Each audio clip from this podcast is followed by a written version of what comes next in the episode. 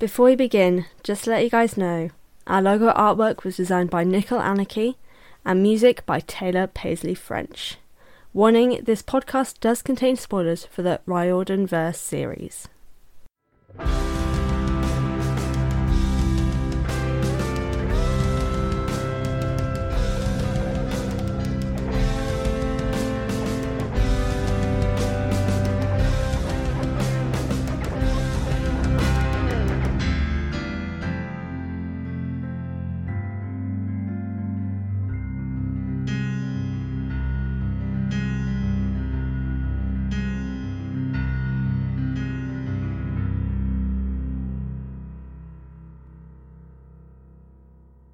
Hello, everyone, and welcome to the Best Damn Camp, a Riordanverse read along and analysis podcast that sets out to read all the books by Rick Riordan in timeline order.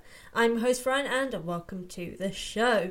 Today we continue our timeline journey with The Kane Chronicles: The Throne of Fire, Chapter 11. Carter does something incredibly stupid, and no one is surprised. And Chapter 12. I mastered the fine art of name calling, which are from Sadie's point of view. As always, I've got my points to focus on today. So we've got relationships that's it. Generally, what I thought of it. But to begin, here's the synopsis.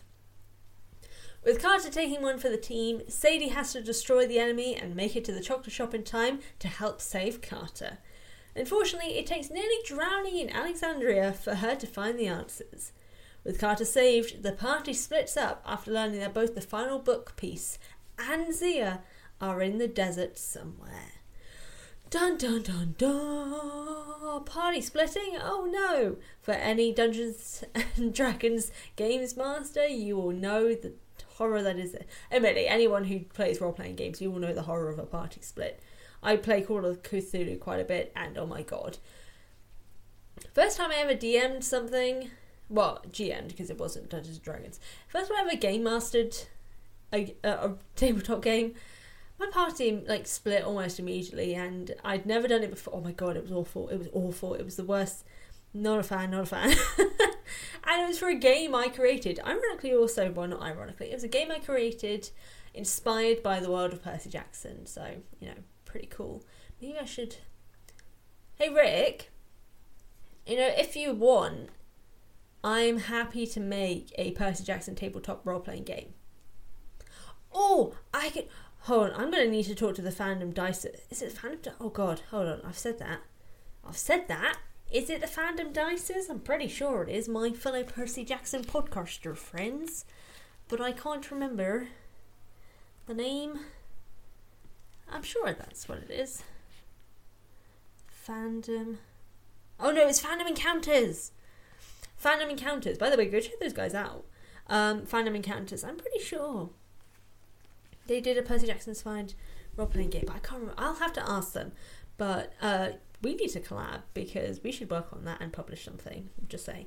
Anyway, sorry, let's get into the main thing here and start with the overview for chapter 11. Carter does something incredibly stupid and no one is surprised. And here is the overview. In the battle against the two headed snake, Carter and Sadie are not coming out on top. With the battlefield icy, Carter makes a dangerous move to protect his sister and gets poisoned because of it. Sadie goes angry mode and eviscerates the two headed snake with a little bit of help from some confused Russian magicians. In the final hour, Set reappears and helps get her and an injured Carter to Bes as they're being chased by more Russian magicians.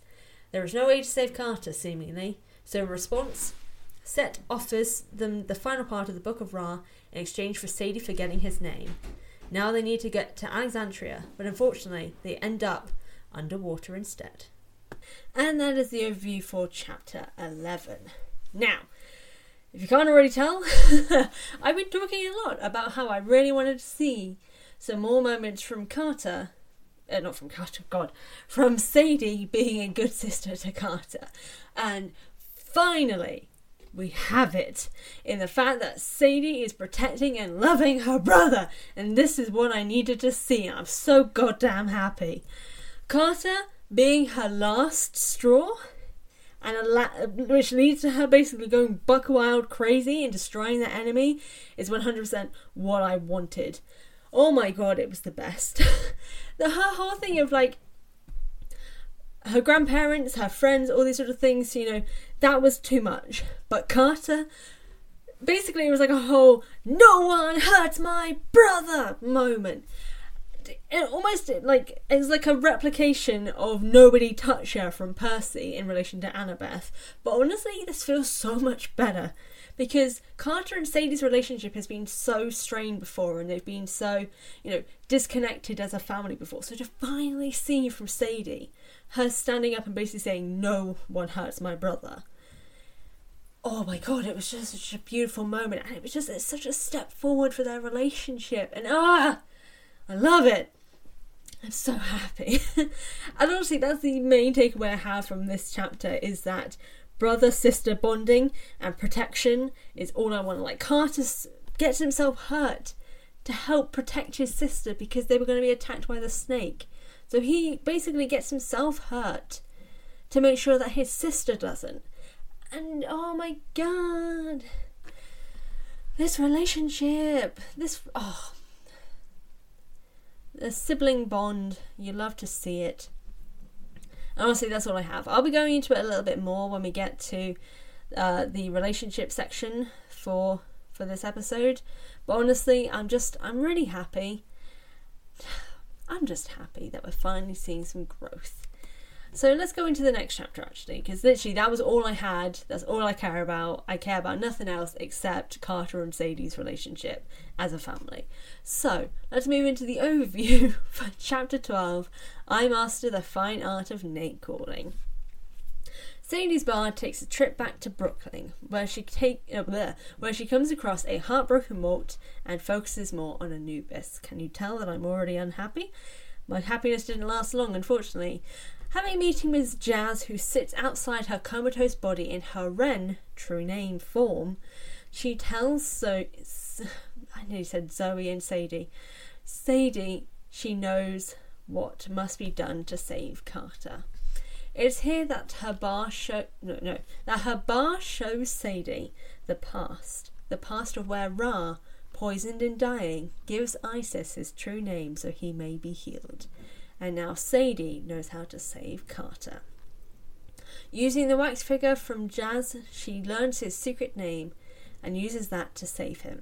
And it works! Now, with their health sorted, the trio work out where in Alexandria they must go to find the final piece. And as it turns out, it's in an old tomb of Roman mummies. While discussing plans, Sadie tells Carter what Set said about Zia and where she can be found, which turns out it's probably not that far from where they are. Splitting up, with Sadie calling in Walter's reinforcement, they all set off with their individual tasks at hand. Da da da da, the splitting of the party. And so, just to clarify, so Walt is being called in by Sadie to go to find the Book of Ra, and Bes and Carter are going to find Zia. Um, and now there are names for the different, different places. I do not have the book with me because my dad's just come back home from work, so I had to very quickly run upstairs with my computer and microphone, and I left the book downstairs. So I can't remember the names of the places. One of them for Zia is Red Sands. Um, and there was a name of the team given, but I've actually forgotten it as well because I'm bad with names. But yeah, they've been split off. They're basically kind of going in completely different directions, but they're going to meet back up at this hotel that Bes got for them. No, he didn't get them a hotel, like he got them a room in this hotel. But they're going to meet back there within a day. Like they're not going to be gone that long. They've given themselves like a day's timeline. Um, but yeah, I just, you know, splitting with a party, not always a good thing, but in this case, like Carter says, and I mean, I brought this up before, and it's kind of annoying that Sadie doesn't recognise this, but the fact that Apophis knows where Zia is, and that's, you know, a thing that he's giving information for. Okay, yeah, probably a good thing that he's giving them the information of where she is. But the splitting of the party means that they are going to be able to get both things. But clearly, the fact that he knows where Zia is, he's attacked her before, all these sort of things shows that she is of significance. And it's frustrating that Sadie doesn't get that. And the reason why I'm bringing this up is because Sadie has too much of a tendency to lash out at others to deliberately hurt them when she feels slighted by them. So in this case, she ends this chapter by saying, so Carter brings up basically because obviously they are um, in the in yeah, so in Alexandria, which I believe yeah, it, is it in Egypt? It's somewhere in the Middle East. That's not very helpful. I I need to point out I did fail geography so badly that I thought Cumbria, which is somewhere in England, was in Colombia. Um, so if that doesn't tell you how bad I am at geography, it's it's. I thought a, I thought a city in England was in South America. So like that's how bad my ability or lack of for understanding geography and places is. So if I get where Alexandria is wrong, my bad. Um, but yeah, so Carter brings up that because they are obviously in a Middle Eastern country, which predominantly Muslim, a boy and a girl traveling by themselves, you know, isn't always always going to be a great thing. To which Sadie says, "Oh, I can just say Walt is my brother," and she's saying this deliberately to hurt Carter because she knows that will hurt him in the sense that she's basically saying, "Oh, it doesn't matter. Anyone could be my brother," um, which also doesn't really make that much sense. Because also, I still don't think people are going to believe it because Walt has darker skin than Carter, firstly, and a lot of people don't think Carter is Sadie's brother in general. So it's going to be even worse when it comes to Walt. You know, just just say. But she's just saying it to hurt Carter because he's splitting the party. And I'm like, I'm, I'm going to get into this a little bit later, so I won't bring it up too much now. But just to bring up the Walt situation for this, I don't get why Walt is being brought there. Um, other than the fact that he's becoming important in the storyline, like she knows it's dangerous for him. She's been told consistently it's dangerous for him, and she knows he wants to help, but it is dangerous for him. They have an entire house filled with magicians. Call one of them. Like, bring one of them instead of risking Walt's life. I just. Uh. Um, but again, continuing with the Walt situation, which slightly goes into the love line. Um, Walt, in her image that she is seeing, is clearly upset about something. The fact that he's being, you know, in a sense, looked after and looked out for by Anubis should be, you know, red flags. Well, not red flags. should be like sending off alarm bells of like, oh, this isn't right. Um, and yet, even though Walt is looking sad and is being looked over by Anubis, the god of death, well, one of them, the afterlife, you know what I mean. Anyway, um, and yet all Sadie is focusing on is the fact that Anubis is topless and that he is good looking. And it kind of pisses me off because, like, really? That's the thing you're focusing on. I know she then goes on to focus a little bit on the whole Anubis situation, uh, the whole Walt situation, but that should have been her first thing instead of talking about how good Anubis looks shirtless. And I'm like, for fuck's sake. I'm really tired of it. I'm. Uh. Sorry, calm down, Fran. Um, the only things that I have for this specific chapter is firstly, it is unnecessarily long. It's 30 pages for one chapter. Firstly, Rick, too long a chapter. Secondly, editor, too long a chapter. And the reason why I'm bringing this up is because there is something that could have 100% been cut out. That would have cut out at least three pages. Still a long chapter, but it would have been a little bit better than this. And it's the fact that they have Sadie's ba go and visit the memory of Isis getting Ra's secret name to show what Sadie basically has to do to heal Carter. Whereas what could have been done to actually have Sadie be an active, intelligent character is have her figure out figure it out her damn self. Like she knows the story firstly. There's a whole multiple references to it in the previous book of how Isis poisoned Ra to get a secret name to send him into banishment, basically, well, retirement, but send him into retirement. And that's mentioned four times in the previous book. Sadie should be smart enough to recognize that. So we could cut that entire section out and have it so when she comes back from her ba moment with Jaz, who tells her, You know this, you know what to do already, and have Sadie remember about what Isis did and how Isis got his secret name and healed him. That's what she could do. Have Sadie be an active participant in her own skill instead of literally having it laid out to her in a ba dream thing, technically. And then considering they have that, and then she's still trying to figure it out when it was literally laid out in front of her. It's just cut it out in general because you're just making her look thick as two short planks. My lord! And I'm just. Sadie deserves so much better as a character. She's not growing, she's kind of not smart, she has the capability for being smart, but it's just not being given to her, and it's just it's frustrating on so many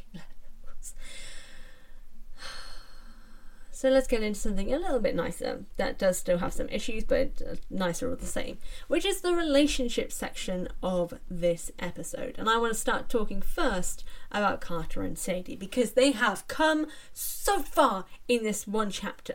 But then, of course, well, in the two chapters, but of course, the ending of chapter 12 ruined it a little bit, but I'm still happy, so it's fine. Uh, so, Carter has opened up a lot in the past. I've talked about in general, like he had that whole thing in the first book in chapter 21 or 22. Um, and you know, he talked about a lot of the stuff that happened in the past, etc., etc. Um, and you know, opened up to her to keep her calm and help Sadie. He's also been, in a sense, the backbone of this mission to help bring Ra back to life. A mission that, firstly, Sadie delayed by going home for her birthday, getting into trouble in the meantime as well. And also the fact that she didn't necessarily believe Carter was making the right decision with bringing Ra back. So she's not being supportive of him in general. And yet, what makes this chapt- these chapters amazing is that she goes wild when he's hurt and does the most to see him saved and kind of make sure that he is saved.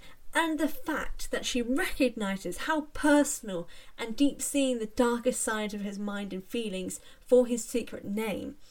Like all the things that he's been afraid of, all his deepest, darkest resentments, his anger, all these sort of things, his temptations of like how he went to go look at his necklace of the Eye of Horus and the temptation of trying of considering putting it back on. And like Sadie herself recognizing, you know, I'm so glad I wasn't the only one struggling. And seeing this depth of their relationship grow from her seeing all these things. And the fact that she doesn't take the piss, which also she did previously, when he opened up to her previously and she made fun of him for a few things. This is a moment here where she knows she would not do that because she has seen his deepest vulnerabilities and she won't take the mickey out of him for it.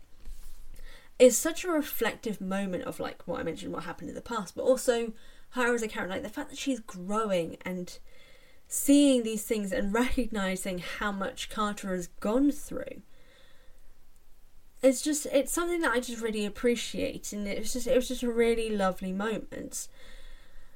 Which is what makes the ending scene of her hurting Carter on purpose because he wants to save Zia really hurt. Because she saw why he wants to go and save Zia. She even talks about it and how he feels resentment towards their dad for not saving their mum.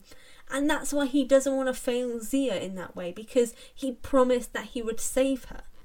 He promised that he would find her, and he knows that he could. And so he doesn't want to fail her like he sees the way their dad did. And Sadie saw this. She saw this in his soul, basically. And yet she still lashes out with words to hurt him. And it's just, it's two steps forwards, two steps forward and one step back, always from Sadie. And it's just, it's just really frustrating because honestly, there's a lot of this with Rick's female characters, and I'll talk about it when we get to a few of the things similar to this later on. But Rick is not the best at writing female characters, but specifically from female POVs. Like his female characters in general aren't the best, but specifically female POVs, not it, my friend, not it. And we can see that a little bit more when we get into the next relationship conversation, which is assault. Assault. Well, actually, that's could be their ship name, isn't it? But the Sadie Walton Anubis situation, because I am losing the will to live with this. All of what I said before is just it just kind of continues. Like Walt is clearly being tortured by something, not like literally, but like he is truly upset about something. Like he's devastated that he couldn't be there to support Sadie. Anubis tells her as much. He's being watched over by Anubis, which, like I said, should say a lot because Anubis, you know, someone who is co- deeply connected to death practices, spending time around someone who can't even see him, and was calling out to him for advice. You know, that's a big thing, and yet Sadie is still more focused on the fact that Anubis is topless, that Anubis was there, and only near the end, before she's sent away to go talk to Jaz, does she recognise the situation with Walt. And honestly, honestly, Sadie, I think, is taking advantage of Walt. Because the only reason why she's calling him is because she can. She know he will come because he wants to help her specifically. And honestly, probably a little bit to hurt Carter as well. Considering that her emotional connection to Anubis is very clearly stronger in that she cared more about seeing Anubis than wondering about what was wrong with Walt. I think she's, and it may just be me, but I do think she's kind of taking advantage of Walt's feelings for her because she's not expressed any like she's talked about you know finding him attractive in some way, but she has a poster of Anubis in her room. Like she, she does my head. Like I'm just bitterly disappointed in Sadie as a character, which sucks because I'm pretty sure I did used to like her, but yeah, no, now I'm just disappointed. But at least the relationship with Carter and Sadie is somewhat improving until you know the end of this chapter. But I'll hopefully get better again. You know, family relationships they do go up and down. It just seems to be most of the down is because of Sadie. I know she's the youngest sibling, but come on, that's not an excuse. But either way, you know, these chapters are interesting. There's great development for relationships here. Seeing, you know, the vulnerabilities of Carter is something, oh my god, I love. Uh, which sounds weird that I love seeing, and you know what I mean. But yeah, it's it's great development for how the story is going to be, and I'm looking forward to seeing how their relationship is going to progress. But yeah, let's get to the thing that you are all waiting for, which is this week's question of the episode. So, how do you feel about Sadie and Carter's relationship? Do you like it? Is it okay? Do you not like it that very much? That was worded terribly. Do you not like it that much? Either way, let me know on the Instagram and Twitter and all that sort of stuff where that post will be put up the day after this episode comes out. And as always, thank you all for joining me for these chapters, and be sure to join me next Wednesday as we continue our Riordanverse journey. To plug where you can find our podcast, we're available on Spotify, Apple Podcast, Audio Boom, Stitcher, and basically wherever you listen to your podcasts. In the meantime, between episodes, you can find the Best Damn Camp on various social media at Best Damn Camp Pod on Instagram and Twitter.